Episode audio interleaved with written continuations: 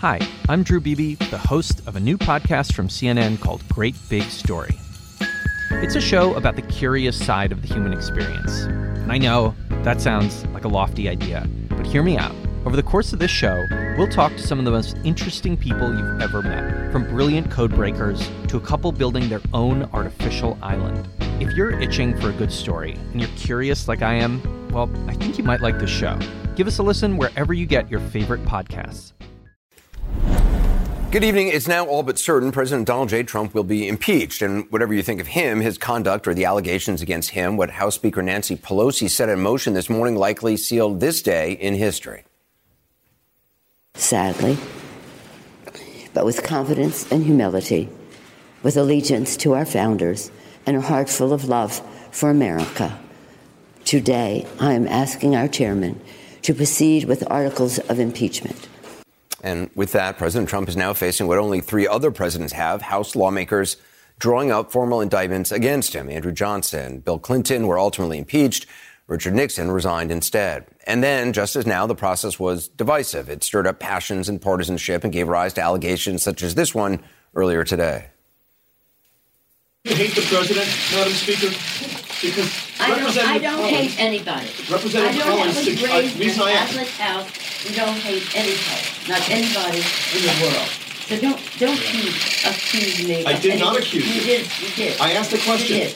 And, and Representative Collins yesterday suggested that the Democrats are doing this simply because they don't like the that, that guy. has nothing to do with. Let me just say this. I think it's an important I point. think the president is a coward when it comes to helping uh, our, our kids who are afraid of gun violence. I think he is cruel when he doesn't deal with the, the, helping our dreamers, that, of which we're very proud. I think he's in denial about the constitu- about the uh, climate crisis. However, that's about the election. This is about the elect. Take it up in the election. This is about the Constitution of the United States and the facts that lead to the president's violation of his oath of office. And as a Catholic, I resent your using the word hate in a sentence that addresses me. I don't hate anyone. I was raised in a way that is full, a heart full of love, and always prayed for the president. And I still pray for the president. I pray for the president all the time. So don't mess with me when it comes to words like that.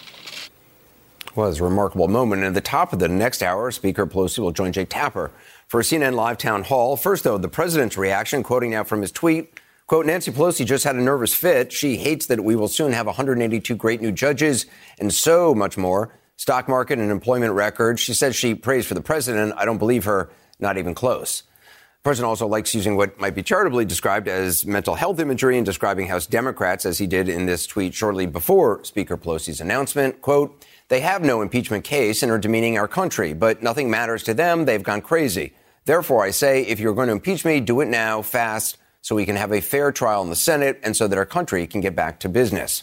Do it now fast, the president says, but keeping him honest for weeks now, including at the judiciary hearings yesterday, Republicans have been saying the opposite about the need for speed. They're rushed on this because they're trying to get it out because they don't want to appear to be trying to interfere in a 2020 presidential election. There was no objectivity or fairness in the media's Russia stories, just as a fevered rush to tarnish and remove a president. I'm certainly hoping that the House will be able to multitask um, in their rush to impeach the president. The issue that we have to deal with going forward is why the rush? Well, law professor Jonathan Turley, who you saw there on the right of the screen, yesterday's Republican witness, also criticized the speed of things, warning against what he called an impulse buy. We'll talk to one of his Democratic counterparts about that, Harvard law professor Noah Feldman, who joins us shortly. Also tonight, new reporting on the president's TV lawyer and alleged bagman Rudy Giuliani, who may be providing a key incentive for Democrats to move quickly. Because even as this is playing out, Giuliani is in Ukraine, apparently engaging in some of the very conduct that's landed the president in trouble. And we'll bring you the latest on all of that tonight. But first, I want to go quickly to CNN's Boris Sanchez at the White House. So, what are you learning about how the administration's, uh, what is their latest preparations for impeachment?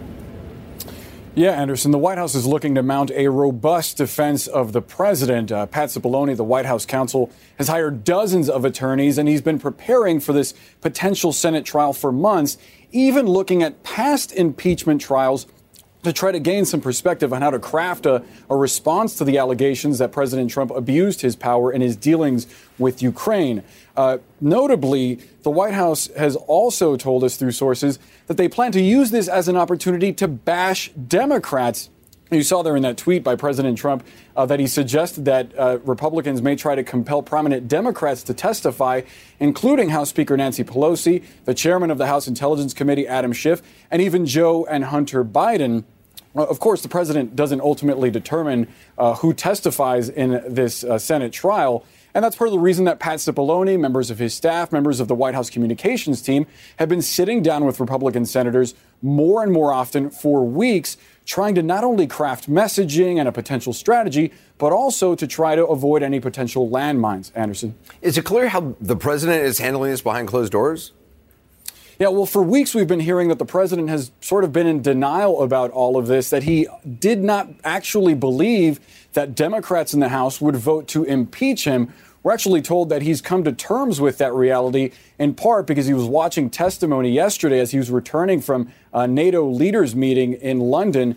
Uh, the president was asked today if he believed that being impeached would tarnish his legacy. He said he did not because it's all a hoax, Anderson. All right, Boris Sanchez, uh, the White House. Boris, thank you. The question now, what's next? For that, we're joined now by Democratic Congresswoman and Judiciary Committee Vice Chair Mary Gay Scanlon. Congresswoman, uh, thanks for being with us. Speaker Pelosi is obviously you. trying to frame this in, in somber terms. It's not something that Congress does lightly or with partisan intent, she's tr- saying. It is extraordinarily partisan, however. Everyone's dug in. Do you have any reason to believe that will change as you move ahead with articles of impeachment? Is there any sign of that? Well, I think, as with the Speaker, we're hopeful that people will do their constitutional duty. It's not personal, it's not political, it's about the Constitution.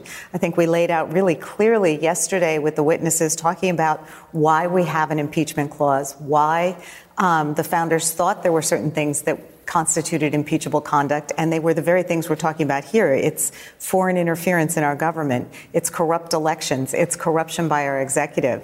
Um, this Ukraine incident and, and the cover up involved really involves all of those things. I mean, it certainly is political. I mean, it has political ramifications. It, it's hard to see it.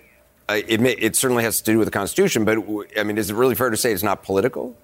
The only folks who are talking about this being about an election are our Republican counterparts. They keep saying, oh, this is about undoing an election.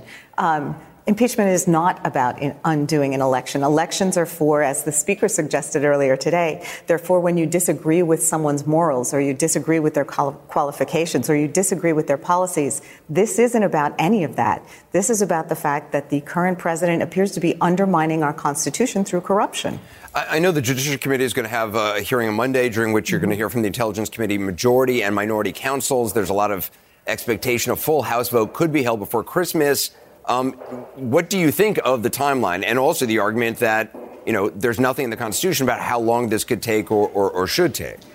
Right. Well, I think we're just trying to work through it as expeditiously as we can. The report that was put out by the Intel Committee this week um, has a lot of urgency to it. I mean, we saw with the Mueller report, we saw that the president had welcomed and used interference by Russia in the 2016 election. And then when he was caught out, uh, tried to cover it up and obstruct that investigation. Now we have the situation with the Ukraine. We're looking ahead to the 2020 election. He's soliciting interference from another country, and when he got caught out, he's tried to obstruct that investigation. So we really do have a lot of urgency to move quickly because we have another election at stake. Do you have any reservations, though, about moving forward, actually charging the president of the United States in what is akin to an indictment without having heard from people like John Bolton and Mick Mulvaney? Obviously, you wanted to. Uh, the White House isn't co- cooperating, but you know, Democrats could wait out the court fight and co- possibly compel them to testify.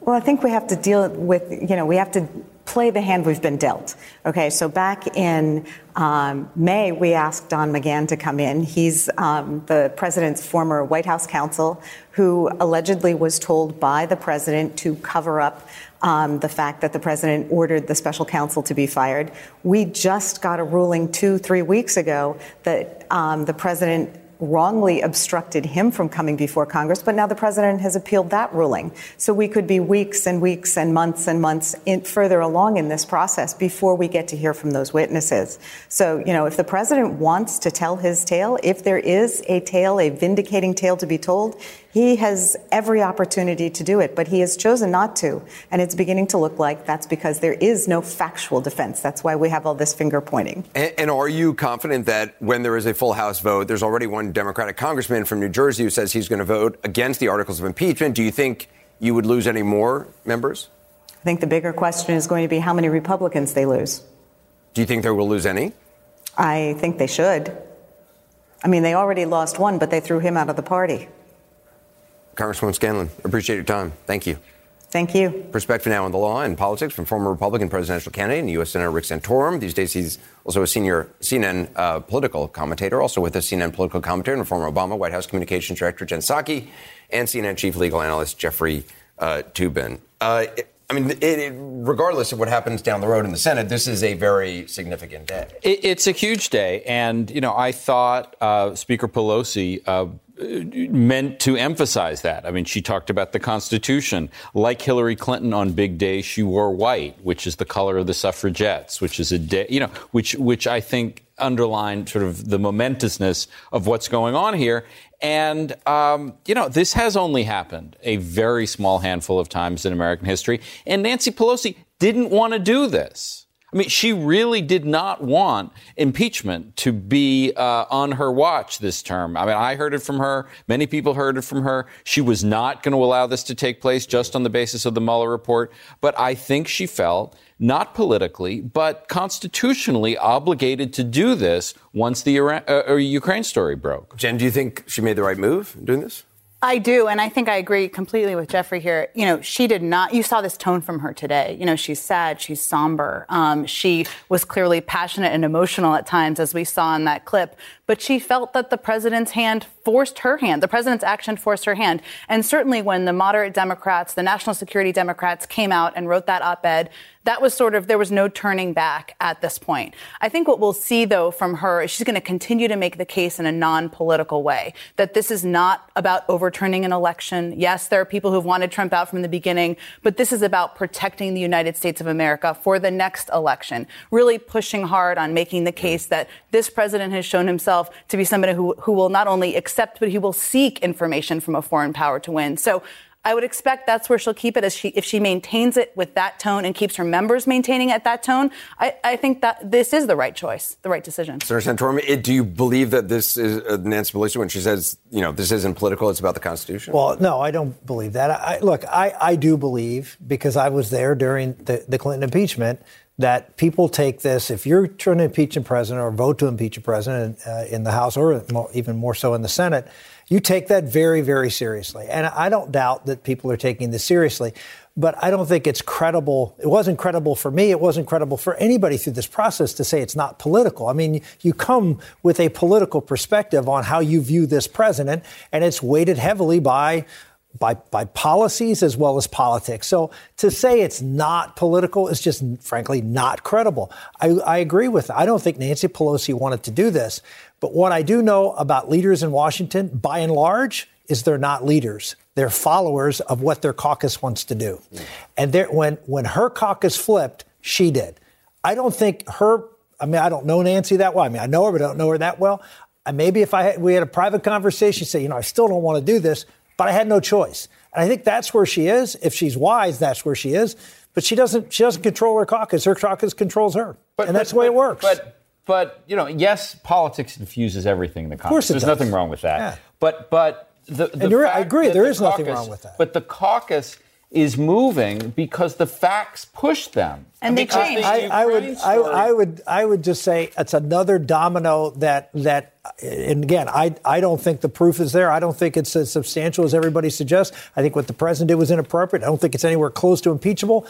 But if you have that predilection of believing every p- possible uh, bad inference against the president, you can get to that conclusion, and that's where they are. I think, though, for, for Speaker Pelosi and for a lot of Democrats, the question was and still is should any president, Democrat or Republican, be able to seek uh, dirt on a political opponent? Should that be something a president allowed to do? Manu Raju asked this this question today of Kevin McCarthy. He didn't answer the question. And that's a difficult one for Republicans. I, I, think it is a difficult one. As I said before, I thought it was inappropriate for him to bring up the Biden name. I don't think it was inappropriate to ask for a, for an investigation of Burisma, but I think it was inappropriate to bring up the Biden's name. And and there are lots of things short of impeachment uh, that deal with inappropriate behavior. When, when the uh, you know the president tweeted about the Senate trial today, and then talked about we're going to have a Schiff. The Bidens, Pelosi, and many more testify. Is that actually going to happen? You have to ask Mitch McConnell. I mean, Mitch McConnell is going to run this process mm-hmm. uh, again. Fo- he's going to follow his his Senator Santorum, You seem to think it, it is. Look, I, it, it, how does that actually here, work? Here's here's what happens. I mean, I, I, again, I was very very engaged in this. Senators are going to look at this everyone thinks, oh, they're going to respond to what the president wants. They're going to look at this as what they, number one, and I really do believe this, what they think is right, not just for them politically and them, but for the country, but also for the Senate. Uh, there is a there is a real responsibility on, on all three fronts, and I think what you're going to see is, uh, as we saw back in the Clinton impeachment, it's not as clear cut on either side what what is the right right approach. And it, I don't I don't know. Maybe it's a different Senate when I was there, but there was a great desire to find compromise. But, but just but just in terms of the logistics of it, I mean, they can. Mitch McConnell they, can call who he wants. They can have no witnesses. They can have some witnesses. They can have depositions. What they did in the Clinton trial was they didn't have witnesses in the Senate but they, they had uh, essentially depositions with a handful of senators off, cam- off uh, the, the, the White House campus, uh, off the Capitol campus. And, you know, that, that's possible. But the thing that you never hear Republicans say is we want an inquiry into the facts of what happened with Ukraine. They want to talk about Joe Biden. They want to talk about Adam Schiff. They never want to answer the question that Manu Raju asked today is, is it appropriate what the president did? All right, let's take a quick break. Uh, some late word on Rudy Giuliani, his White House phone calls, and his Ukraine travels when we come back, plus Joe Biden's campaign trail confrontation over his son in Ukraine when we continue. Take a look. You said I set up my son to work in an oil company. Isn't that what you said? Get your words straight, Jack. Got a quick piece of breaking news on calls Rudy Giuliani made to the White House that first came to light in the House Intelligence Committee's impeachment report. CNN has learned that some of them, said to have been associated with the Office of Management and Budget, may have simply been calls to and from the White House and not specifically the OMB. The calls in April of 2019 were well before any known action by the White House to hold Ukrainian military aid, raising questions as to whether there were discussions earlier than previously known. As for what Mayor Giuliani is up to right uh, this moment, that is a separate question. It's one of the reasons the Democrats today cited for moving impeachment proceedings forward so quickly.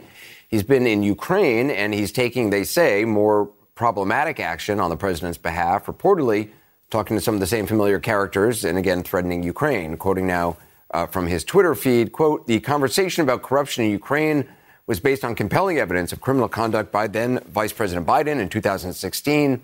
That has not been resolved, and until it is, will be a major obstacle to the U.S. assisting Ukraine with its anti corruption reforms. The words bear repeating has not been resolved and will be a major obstacle. Back with Rick Santorum, Jen Psaki, and Jeff Toobin. Is it what kind of investigation? What is Rudy Giuliani doing in Ukraine? Anderson, you ask hard questions. I mean, it beats the hell out of me. I mean, I think he is reinforcing the view that the president is trying to intimidate people in, in Ukraine to do his political bidding. Rudy Giuliani is not some honest broker. He is not some corruption investigator. He is someone trying to get Donald Trump reelected president. And that's what's going on there. But uh, you know, I, I don't know that how closely people follow these things, but this seems much more likely to backfire than to actually help in any way, especially since he's involved it, it, with all these fringe. It's certainly figures. counterintuitive, Jen. Just from from a if you're thinking of you know the president's side, you wouldn't think, oh yeah, let's have Rudy go back to Ukraine. Right. It's sort of a big middle finger to the people who are investigating this and looking at this whole situation. And it's putting him in a bigger spotlight. That's why it's such a head scratcher here. I mean, I think his entire tweet doesn't make any sense at all. As, as we know and have been discussing, obviously Ukraine uh, has gone through a period of years of corruption. They've made some reforms. There's more work to be done. There's no evidence Rudy Giuliani or Donald Trump cares about that. That's certainly not what he's working on. What we're all talking about and have been for weeks is the most corrupt thing probably that there that anyone's been trying to get Ukraine involved in. So it's all a little ludicrous, but it's crazy to see that he's in Ukraine. I don't know why he's there. I, I well, I give you a, posit what I think is the rational explanation for mm. this. Whether it's true or not, I don't know. Money? But I, no, I think Rudy feels like he's been his reputation has been besmirched. I think he feels like that you know, he is uh, he's been. Uh, basically ridiculed by the media as being someone who's sort of this crazy guy working off. And I think he wants to go and vindicate himself. I think he wants to go and gather gather more more evidence and basically prove out that he's right and you're wrong. Mm. And and and that makes sense to me. I mean, I, Rudy's Rudy is a man of great pride and, and, and, and, and great stature and America's mayor. And now he's sort of being kicked around, kicked to the curb, and he's going to fight back. So I think that's what's going on. And the way to do, and the, the problem is he doesn't know what he's talking about. And he's well, dealing with He thinks people, he does. But he he's thinks dealing he's, he, with people who have the worst reputations. Mm-hmm. He's on a television network that thinks Fox News is some leftist outlet. yeah. I mean, this is the way he's restoring his. Uh, Someone's giving him bad advice. I, I mean, I'm not I, saying you're wrong. Rick. I believe I that's what he's. But, I think he's trying to gather the evidence to prove his case. Hmm. Isn't that like OJ trying to gather the evidence? I mean, you well, know, it's like, does, is that again, really? I, I, think that's being a little unfair. Go to the little example. I feel, I feel like my whole my whole life is coming together yeah, here. All the stories. This is your life. Yeah, right right. But I mean. Just it, it, it, you know, it's like when Donald Trump said, as a citizen, that he had sent detectives to Hawaii to investigate, you know, the birth certificate of, of President Obama. There, he, he, there was no, there's never been any evidence he actually did send detectives. There's not an investigation, and the U.S. embassy, there's plenty of arms of the U.S. government that can investigate corruption in Ukraine.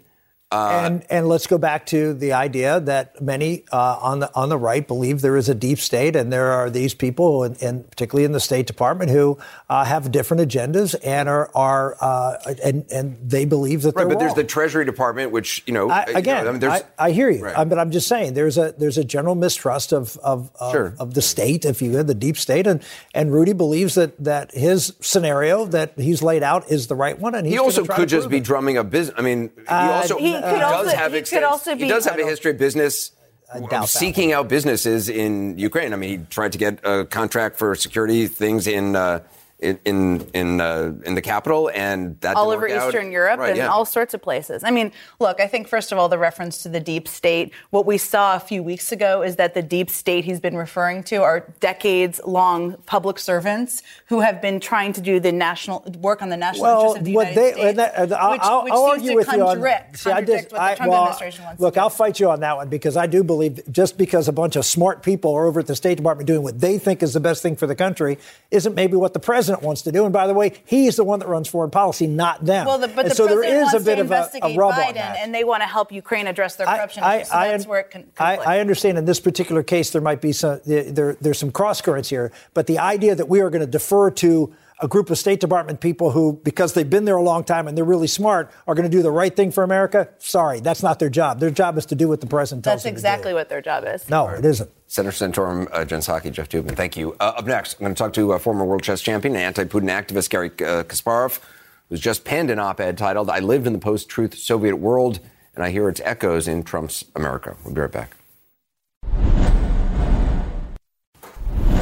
Garry Kasparov is perhaps best known for becoming, at age 22 in 1985, the youngest world chess champion ever. He saw some of the darkest sides of the old Soviet Union and spoke out about them, which led to his exile in the United States. Today, there's an op ed he wrote on CNN.com. It's fascinating. It's titled, I Lived in the Post Truth Soviet World, and I Hear Its Echoes in Trump's America.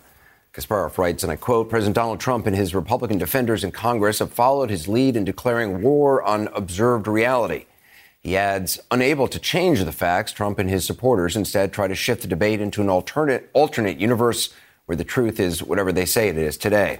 Garry Kasparov joins me now. He's the author of Winter is Coming Why Vladimir Putin and the Enemies of the Free World Must Be Stopped. Uh, it's good to have you as always. Thanks for This CNN.com op ed is it's really fascinating. You write about uh, there was an old joke apparently growing up in the Soviet Union. It's uh, there is no news in the truth and no truth in the news. That's the name of the two two big biggest newspapers in the right, Soviet yes, Union. of course. Uh, I mean, it's pretty chilling to hear somebody who experienced the Soviet Union for himself to see echoes of it now today But imagine, in America. imagine what I think by, by listening all this nonsense, because it just reminds me of old days. But actually, it's probably even worse because we knew that whatever what was, was published on the front newspaper, uh, front uh, uh, page of a probably newspaper, um, we, we, we should not, we, we, we could disregard it. So, uh, and it was difficult actually to find alternative source of information. I never thought that you know in, in, in the free world uh, in, in, in America just you know when you have so many options just you know to go from one channel to another people could uh, uh, could be uh, overwhelmed by by this ocean of lies. And uh, and also yes it, it resembles what Putin has been doing over these years Mm. by simply no lying and paying no consequences for that. And I, I've always been fascinated in a place like the Soviet Union or other countries I've traveled to when uh, officials were lying and saying uh, an alternate version of, of the reality. They knew. I mean, the Soviet Union. They knew the system was corrupt. They knew. I mean, they knew what they were saying was not accurate, didn't they? Yes, Or or did- they, they try they try to defend the ideology. It's what's happening in America is, is different because it's not a classical political spin. It's not like cherry picking uh, Right. your favorite story or favorite data. It's just lying. And there are That's so many so- ways to lie, and there's only one truth.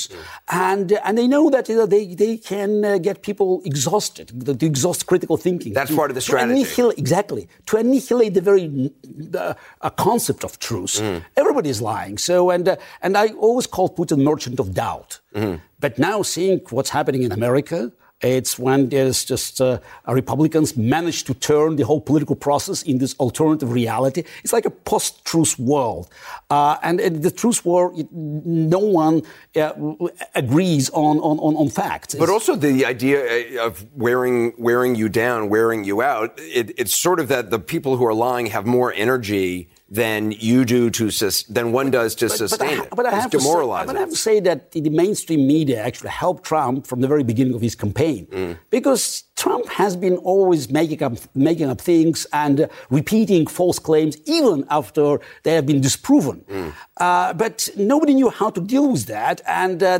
every every lie that Trump produced uh, has been taken seriously, and it's it's quite exhausting, and it's, it's it's a waste of time. And if Trump today says, "Oh, the sky is green," so I'm afraid that Twitter and cable news will be full for the next three days of refutation of that. But he will be already departing for a news station, pro- pro- producing new lies, and that's quite it's very effective because people just they, they, they lose sense of reality because they hear all these lies and and again it's it instead of trying to refute these lies you have to stick to the facts. Keep repeating the facts and because in, the post in the post uh, truth world you know it's it's the, the, the two plus two is not four but they say okay two plus two equals Ukraine Well, I also I, I want to read something you wrote about Fox News in your article. You said if you watched the impeachment hearings only on Fox News, you would have thought things were going great for the president. Any phrase that might sound like it exonerated him, there weren't that, uh, and there weren't many, or and there weren't many, was repeated over and over like a mantra. The copious and damning evidence provided may as well not have existed.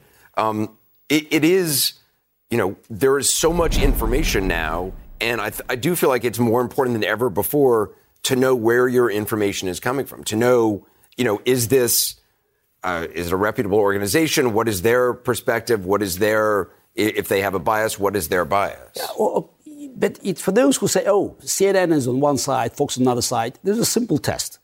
Every, and I have to emphasize, every official who testified under oath provided this damning evidence against Trump. And every of Trump defenders uh, refused to testify under oath. I mean, for me, that's, that's an ultimate test.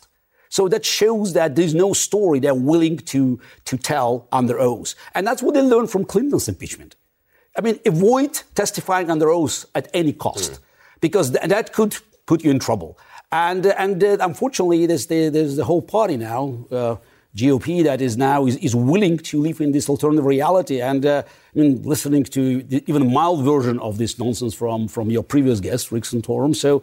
I'm afraid that in the Senate we will not see the trial, but we will uh, trial of president, you know, and uh, but Republicans trying to to talk about anything else. So mm. shifting shifting the whole process to Biden, Burisma, right. on any. I mean, attacking witnesses instead of trying to to to deal with the facts. Yeah, which we saw uh, already. Uh, Garry Kasparov, thank you very much. Thank Good you. to have you on. Uh, that's on CNN.com. The op-ed. Joe, Joe Biden on the attack in Iowa. I'll talk with David Axelrod about the fiery frontrunner that we saw today after he took on an audience member who accused him of, quote, selling access to the president. Throughout the campaign for the Democratic nomination, people questioned Joe Biden's age and stamina, subtly or not. The president has called him sleepy and slow. During the CNN Democratic debate in September, Julian Castro cut Biden off and asked if he'd forgotten what he had just said minutes earlier. Castro later denied the charge of ageism. Today, at an event in Iowa, Biden faced an audience member who prodded him about his son Hunter's business in Ukraine, and this is how he defended himself. We all know Trump uh, has been messing around in Ukraine over there, holding their foreign aid for, for them to come up saying they're going to investigate you. We know all about that crap. And he's, he's uh, no backbone. We know that for that. But you, on the other hand, sent your son over there to get a job and work for a gas company that he had no experience with gas or nothing in order to get access for the, for the president. So you're, you're selling access to the president just like he was. So you You're a damn liar, man. That's not true. And no one has ever said that? No one has proved that? I see it on the TV. You see it on the TV. No, I know you do. And by the way, that's why I, I'm not sedentary. I don't, I get up and, and, and no, let, let, let, let, let him go. Let him go. Look, the reason I'm running is because I've been around a long time and I know more than most people know. And I can get things done. That's why I'm running and you want to check my shape line, let's do push-ups together here, man. Let's do, let's run. Let's do whatever you want to do. Let's take a 19. Number two, number two, no one has said my son has done anything wrong, and I did not on any occasion. And no one has ever said it. Not I didn't one. say you were doing anything wrong. I you said, said I set up my son to work in an oil company. Isn't that what you said? I, Get your words straight, Jack. That's but I hear on the on MSNBC. All you don't hear that in MSNBC. You did not hear that at all. What you heard? Look, okay, I'm not going to get in an argument with you, man. Well, I don't want to. Well, yeah, you do, but uh, but look, fat. Look, here's the deal.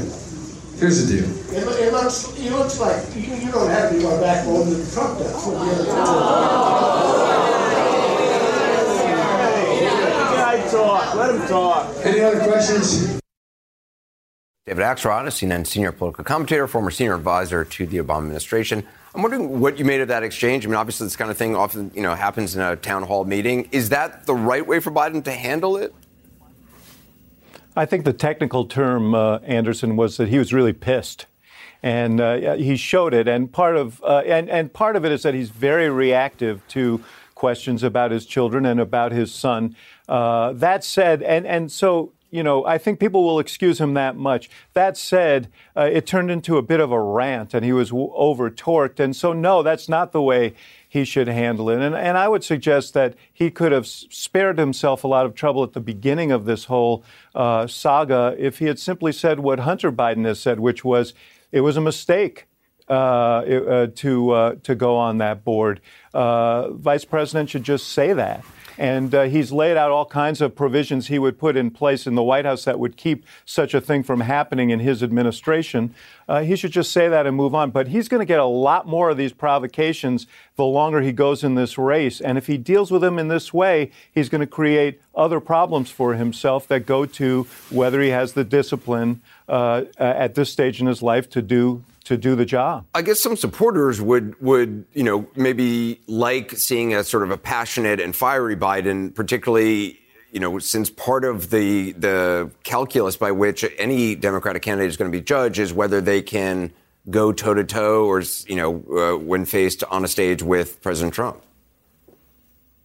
Yeah, right. And I think that to a degree, that fire was there, and I think people might respond positively to that if he had uh, if he had approached it uh, in a different way. If he had said that's not true, uh, even calling him a damn liar, I think that was over the line, but it showed some fire. But then to get into the push-ups and right. how much he knows and was uh, just seemed a little bit off the rail.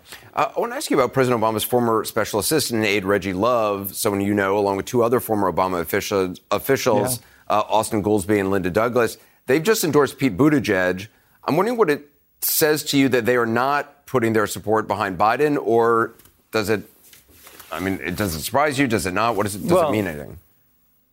Look, in fairness, uh, there are a lot of people who work for Barack Obama who are supporting Joe Biden now. I think the lion's share of endorsements from people who worked in the administration probably have gone to the vice president, and there's a real sense of loyalty uh, to him. That said, there are people in other campaigns as well. Uh, Buttigieg just picked up uh, some good endorsements. Austan Goolsbee, uh, who was a uh, chairman of the Council of Economic Advisors under Uh, Obama, endorsed him. Linda Douglass, who uh, worked on the Affordable Care Act in the administration, endorsed him. So, and Reggie, of course, was quite close to the president. So these were good endorsements uh, for Buttigieg. It's a good sign for him. And I think what's happened is you have people who are loyal to the vice president who, who see him as a legatee of the uh, administration, but they see uh, others who see in Buttigieg uh, some of the qualities that they saw in a Barack Obama uh, uh, as he came up as a candidate, and they're drawn to that energy and that youth and that idealism.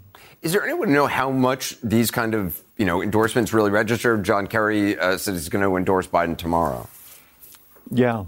I actually think the Kerry endorsement is useful to Biden because Kerry ran in Iowa. He was the senator from Massachusetts. And if he becomes an active surrogate for Biden, uh, he's a popular figure within the Democratic Party, and particularly in those early primary states. Uh, that would be helpful for Biden. Uh, you know, I remember back in 2004 when Kerry uh, was in uh, some trouble in Iowa when he was running for the nomination. Ted Kennedy came and campaigned vigorously for them and made a difference there. So there are figures who are big enough to make a real difference if they put their shoulder to the wheel. Yeah, David Axelrod, thanks very much. I'm going to talk uh, just in a moment to one of the four legal scholars who testified at Wednesday's Judiciary Committee hearing. Following that, CNN's Town Hall with House Speaker Nancy Pelosi live from Washington. Jake Tapper is going to moderate as voters ask questions about the reasons and road ahead for impeachment.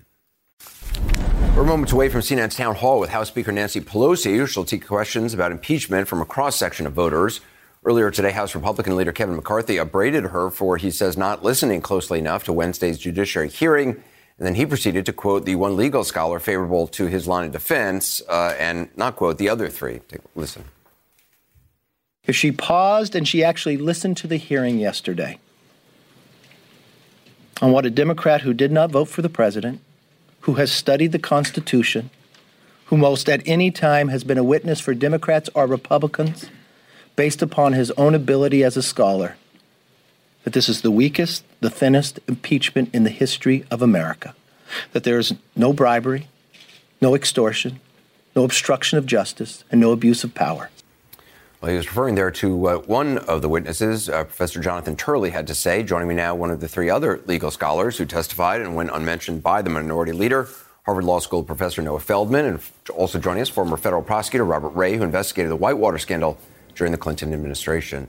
Professor Feldman, you heard uh, uh Minority Leader McCarthy there saying this, uh, quoting Turley, saying this is the weakest, thinnest impeachment in the history of America. Is it? No. And, you know, you have to begin with the fact that there's the memorandum of the call, which provides you with a tremendous amount of evidence in just a couple of pages. So thickness is not the measure, it's content that's the measure. And what's in the record is substantial evidence to support the idea of a classic high crime and misdemeanor of the abuse of the power of the presidency to serve the personal desires and preferences of the president, to corrupt the election, and to subordinate the national security of the United States to his own interests. And, and, I mean, high crime and misdemeanor, what exactly is the high crime? The high crime is the classic high crime, which is abuse of the office of the presidency for personal gain. And that's what the framers thought of as sort of high crime number one, because the reality is that you can use the office of the presidency for good, and that's fine. But if you use the office of the presidency to advance your own personal interests, that's essentially the essence of corruption. That's the nature, what the nature of corruption is. And that's absolutely what they consider to be a pure high crime. Robert, do you agree that uh, the president would have benefited personally uh, for uh, f- with an investigation of, or at least even the announcement of an investigation of Joe Biden heading into this election?